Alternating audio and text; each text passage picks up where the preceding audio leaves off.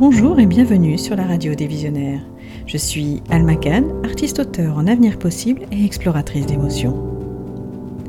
Aujourd'hui, je vais explorer pour vous un sujet central et déterminant pour l'avenir de l'humanité et pour votre propre avenir imminent. Quoi que vous êtes et faites dans la vie à ce jour, vous allez être impacté par ce qui se joue à bas bruit et que peut-être vous ignorez. Votre vie va changer plus rapidement que vous l'aurez imaginé, votre santé aussi, votre métier et probablement tout votre environnement quotidien immédiat va se transformer à très grande vitesse. Alors restez avec moi si, comme la cigale, vous ne souhaitez pas être prise au dépourvu lorsque la bise, pour ne pas dire le tsunami, viendra. L'avenir que je vais vous conter va forcément changer vos projets. Alors si mes podcasts vous interpellent, vous inspirent, vous font évoluer dans votre vie personnelle ou professionnelle, n'oubliez pas de liker, de commenter et surtout de partager pour éclairer d'autres personnes à votre tour et aussi pour m'encourager. Car au-delà des peintures que je réalise et qui symbolisent l'esprit de chacun des visiopodes, pour chaque émission, j'ai ce souci d'être synthétique pour vous transmettre la substantifique moelle. Pour 15 ou 30 minutes d'émission, ce sont souvent des heures de recherche, de lecture, de veille et de vulgarisation qui précèdent pour vous offrir une alliance polymorphique entre la terre et le ciel, la raison et le sensible, le pragmatisme et la poésie, l'art et la science. En tout cas, veillez à vous apporter de la connaissance. Allez, sans plus attendre, nous allons commencer. Vous avez éventuellement été interpellé par le titre de cette émission L'homme génétiquement monétisé, du génie à l'eugénisme. Vous allez découvrir au fil de celle-ci qu'en définitive, je suis en dessous de la réalité. Une réalité qui est déjà à l'œuvre à nos portes. Mais commençons tout d'abord par le génie. Le génie, ou même les génies, vous en connaissez forcément. Notre histoire humaine a connu une multitude de génies dans tous les domaines.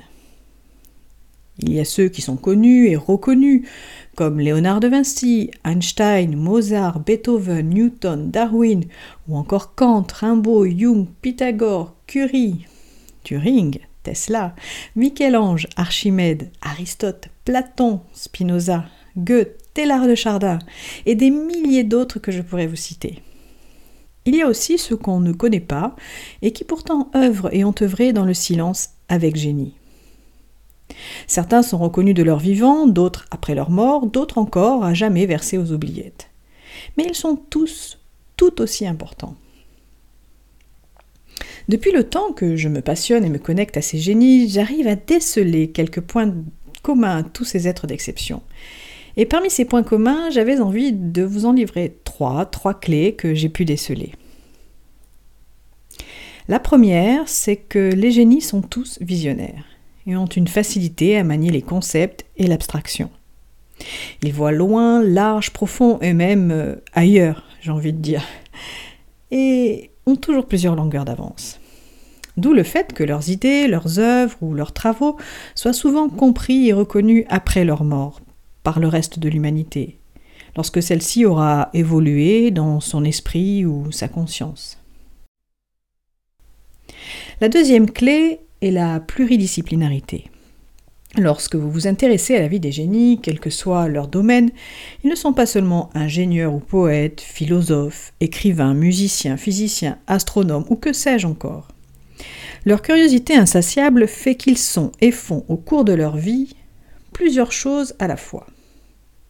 Le fil de leurs recherches, de leurs œuvres ou de leurs quêtes, fréquemment obsessionnel les invite à nécessairement évoluer vers plus de connaissances et à incarner plusieurs compétences relatives à des métiers qui parfois semblent contradictoires. La troisième clé, c'est qu'ils ont un rapport complexe avec la solitude. Certains sont asociaux, d'autres ne peuvent pas se passer d'être entourés. Mais chaque fois, cela dénote une appréhension particulière de la solitude et le plus souvent, leur vie sociale est limitée. Ayant un goût prononcé pour l'abstraction, cela ne rend pas la communication facile. Leurs idées ou projets sont indiscernables au premier abord. Un génie est souvent seul dans sa tête. et c'est d'ailleurs là qu'il y fera les plus grandes découvertes. Ces découvertes dont le processus d'inspiration agit comme un éclair, un éclair de génie, au détour d'une marche solitaire. Alors bien sûr, je pourrais aussi vous parler de leur créativité, mais selon moi, c'est une idée nulle et non avenue, car nous avons tous cette capacité à être créatifs. Certains d'entre nous l'ont simplement oublié. L'être humain euh, est par nature un être inventif et créatif. Seulement parfois, il a le stimuli ou le chemin qui lui permet de l'être. Et puis, euh, tout ce qui demande un effort dans le temps est devenu vraiment impopulaire de nos jours. La recherche de la facilité à tout prix en un temps instantané nous désincarne peu à peu de notre humanité et de notre étincelle de génie. Car dans les traits communs à tous ces génies, il y a celui du goût de l'effort et de la persévérance. Ce sont tous des travailleurs acharnés. Alors, comment pourrions-nous définir le génie en quelques mots? Je dirais que c'est probablement l'aptitude naturelle qu'ont les êtres humains à exercer les capacités de leur esprit et de leur sens au-delà du niveau commun, et qui, par leurs œuvres ou leurs découvertes, ont permis l'évolution de l'humanité dans sa conscience et ses connaissances. Être et avoir du génie. Cette étincelle, qu'elle soit divine ou seulement due à notre chimie humaine, cela s'appelle l'inspiration. Nous avons tous cette flamme et cette potentialité en nous, naturellement. Ce qui fait que cela peut nous rendre hors du commun et qui fait la différence, c'est simplement notre capacité à traduire notre inspiration en action encore et encore. Je suis convaincue que l'anatomie humaine révèle ce que la nature a soigneusement caché écrivit Léonard de Vinci lorsqu'il découvrit le nombre d'or grâce à l'ingénieur architecte Romain Vitruve, qui lui inspirait le dessin qui représente les proportions divines du corps humain, le fameux homme de Vitruve dans sa quadrature du cercle. Maintenant, je vous pose la question. Et si nous trafiquions technologiquement cette nature pour devenir tous des êtres hors du commun. Un peu comme des OGM humains. Ce que je vous énonce ici, ce n'est pas de la science-fiction, c'est ce qui est en train de se passer aujourd'hui sous nos yeux. On appelle cela le transhumanisme. Alors qu'est-ce que le transhumanisme? Le transhumanisme pourrait être défini comme un mouvement idéologique et même politique, en tout cas intellectuel international, qui promet l'utilisation des sciences et technologies pour l'amélioration des performances humaines. Ce mouvement repose principalement sur le développement des NBIC, c'est-à-dire les nanotechnologies et biotechnologies qui touchent le plus souvent à la génétique, l'informatique, le fameux big data, et les sciences cognitives, c'est-à-dire tout ce qui touche au développement du cerveau et des intelligences artificielles.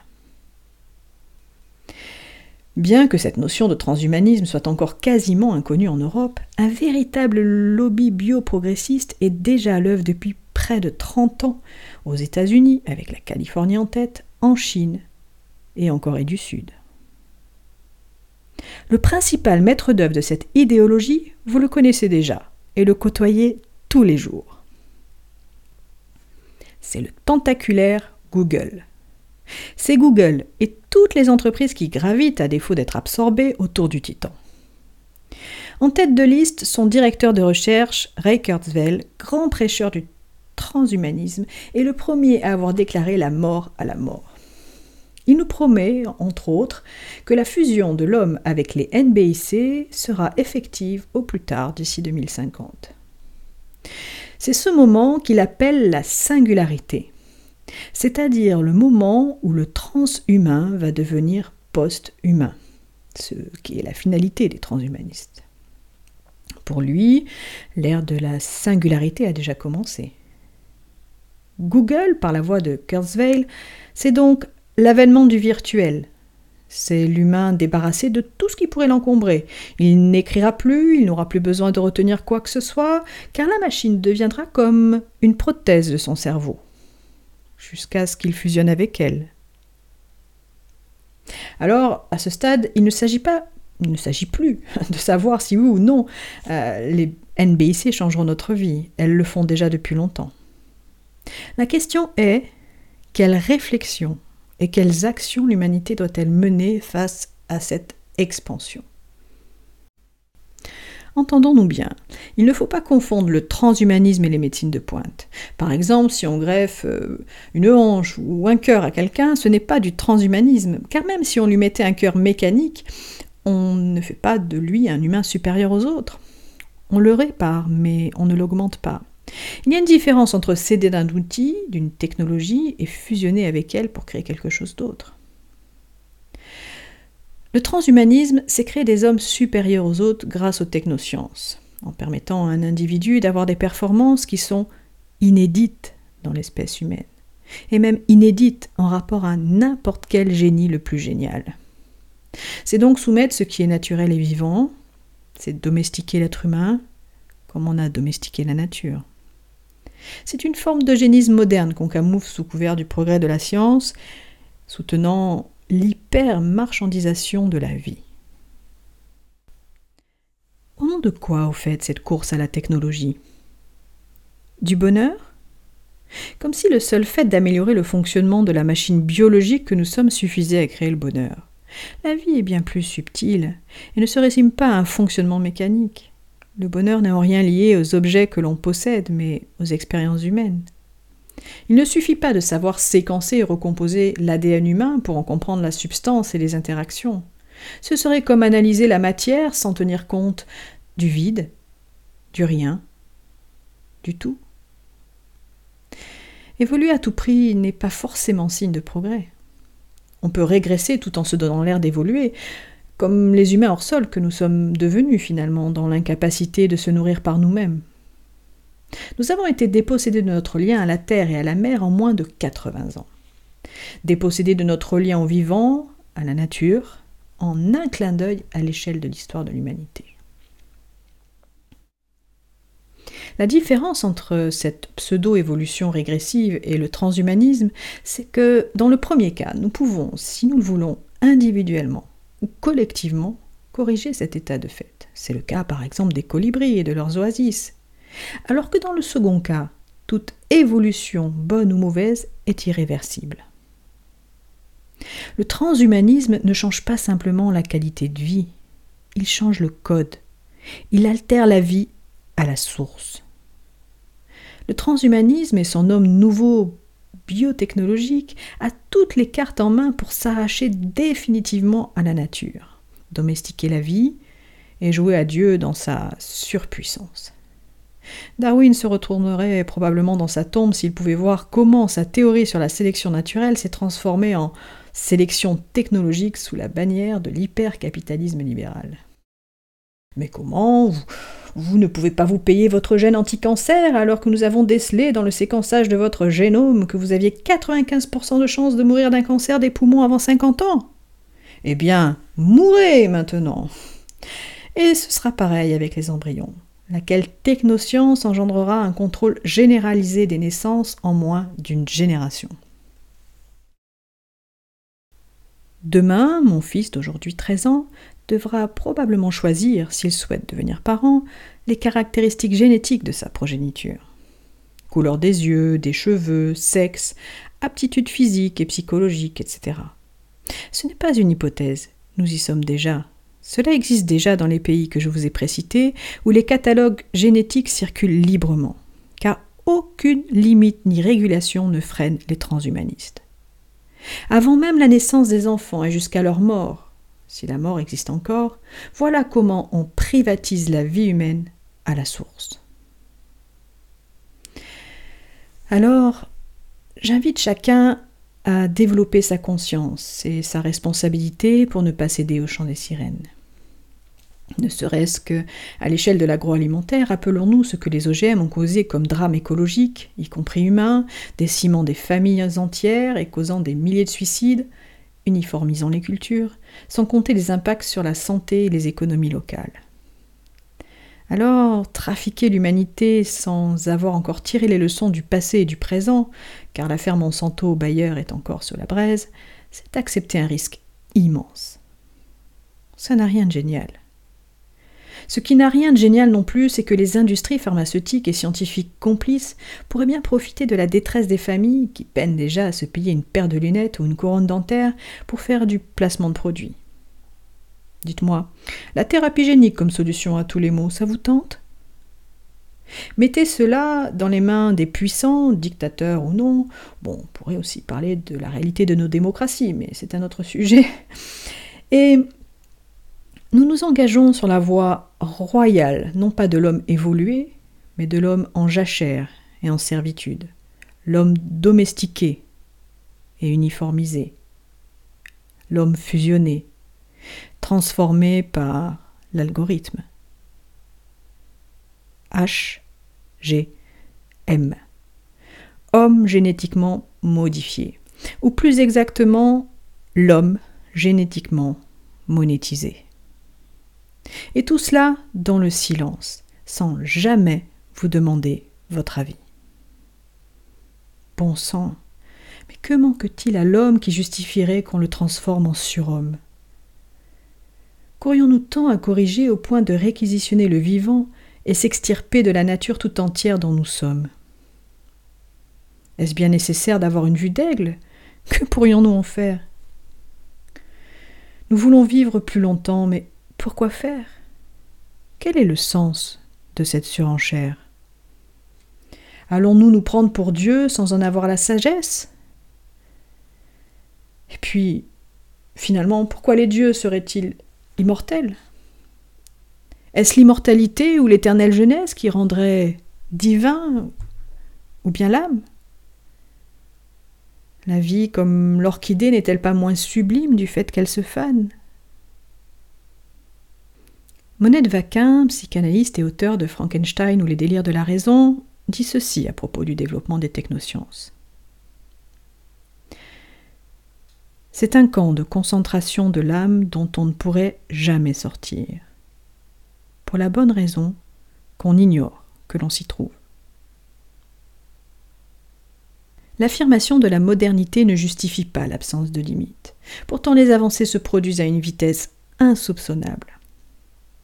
Une étude publiée récemment par le MIT établit le calendrier des métiers qui disparaîtront au profit de l'intelligence artificielle, plus performante, plus stable, ubiquitaire et meilleur marché que l'être humain. Que l'on soit chauffeur routier ou chirurgien, tous les métiers seront impactés. Que deviendront tous ces humains remplacés?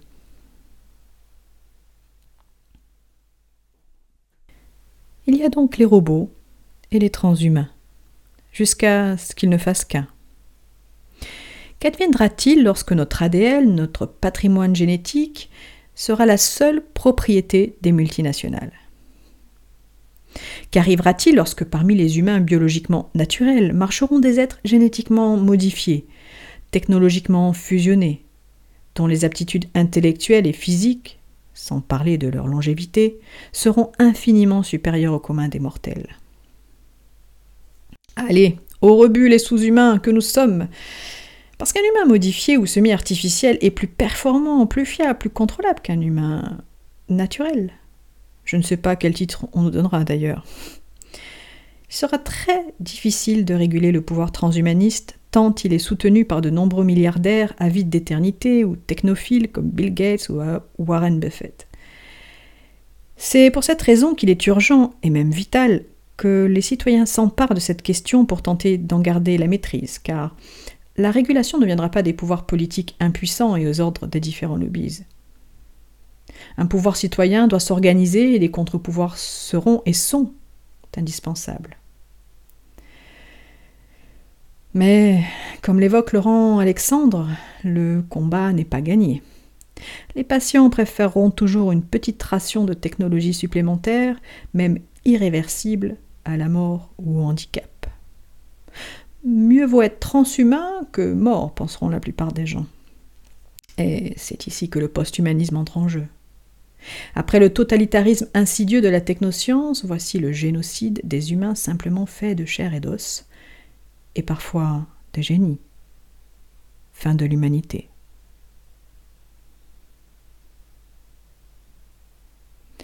En 50 ou 100 ans, nous passerions du chef d'orchestre à l'homme orchestre jusqu'à l'homme désintégré. Du génie humain inspiré et inspirant au génie génétique connecté, c'est quoi le plus génial des deux?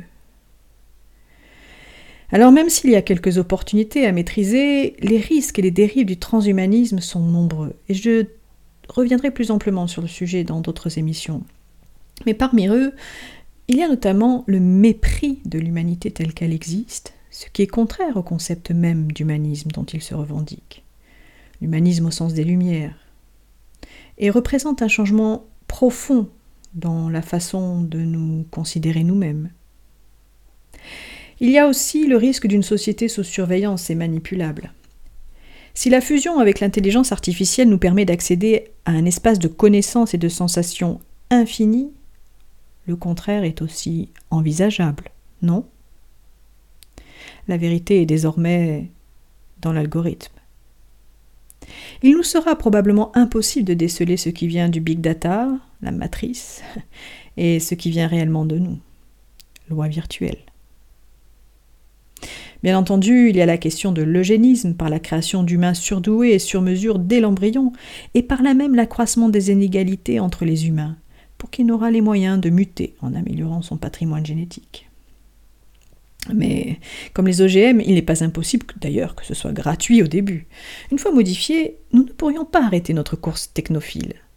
C'est l'histoire de la pomme et de la genèse, telle que je l'illustre dans ma toile Apple of Desire.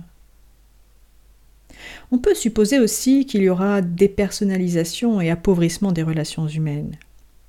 Qu'arrivera-t-il par exemple si nous trouvons meilleur de faire l'amour virtuellement, stimulé par l'IA, au lieu de le faire avec un autre être humain? Ferons-nous encore l'amour dans la vraie vie? Saurons-nous encore tomber amoureux?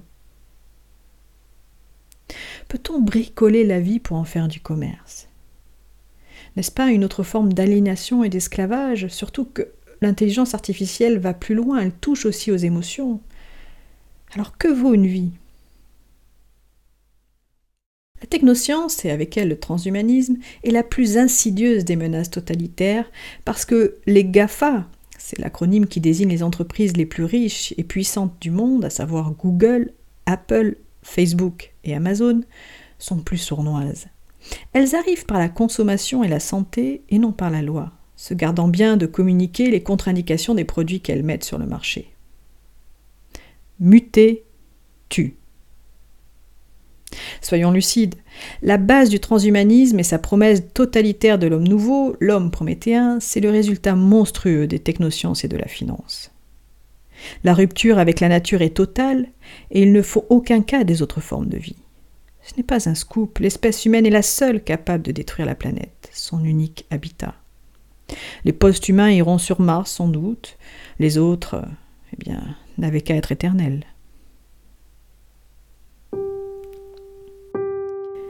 Apple, une autre version de la Genèse. C'est dans cet esprit que j'ai peint en 2014 le tableau que vous voyez dans le visiopode. Le titre de l'œuvre est Apple of Desire pomme du désir. Apple, pomme du désir et de la connaissance. Cette femme cyborg à l'œil safari connecté est semi-artificielle. Son corps quasi nu, pourtant génétiquement modifié, paraît presque humain. Elle est sur le point d'étreindre cette pomme au rouge profond qui esquisse un visage d'homme. Think different ou pas on finit toujours par croquer la pomme. J'ai cette curieuse sensation parfois que nous sommes déjà notre propre musée, victime passive d'un désir compulsif de technologie qui prend emprise sur notre humanité.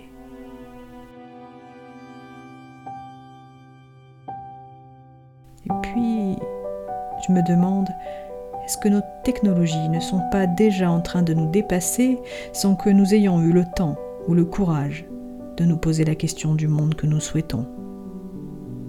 Pourrions-nous encore tout réinitialiser?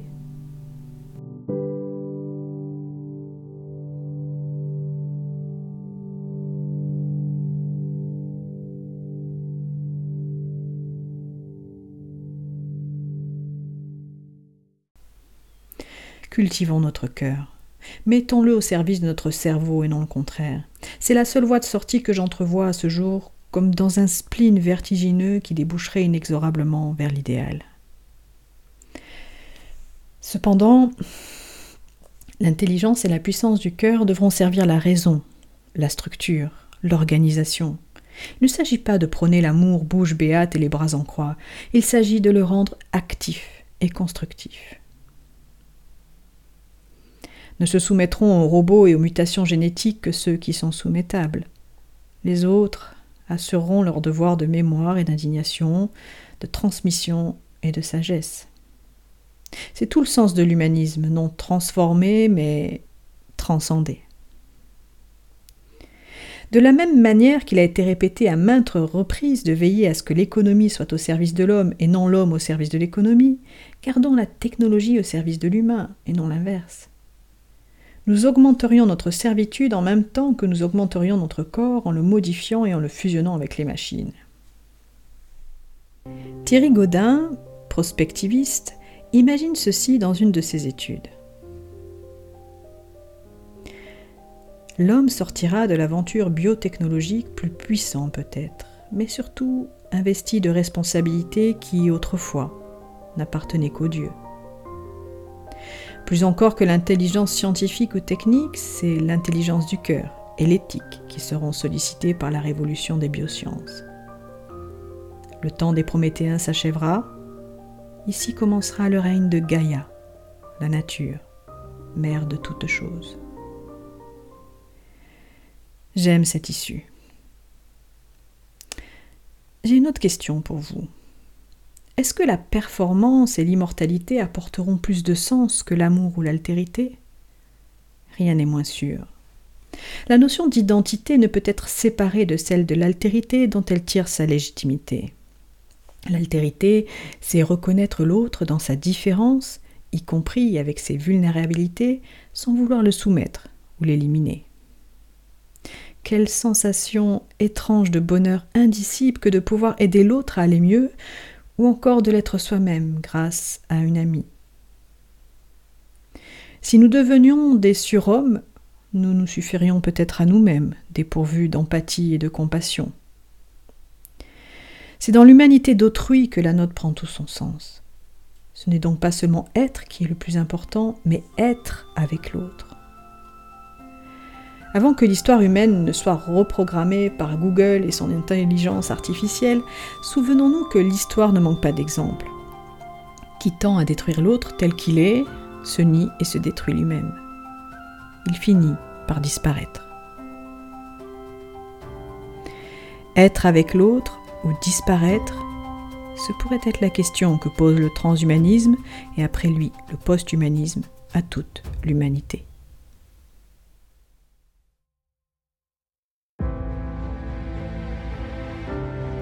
Je vous invite à rejoindre la Ligue des visionnaires en vous abonnant à ma chaîne. Ici, nous allons co-construire un monde humain, vivant et humaniste. Un monde humain, ce n'est pas comme pourrait objecter le courant transhumaniste, un monde qui repose sur une vision statique ou conservatrice de l'humanité. C'est au contraire un monde en mouvement, collaboratif et inventif qui utilise les potentialités de toutes ses intelligences et de son génie de la lampe pour coexister dans la pluralité, l'altérité et surtout l'harmonie.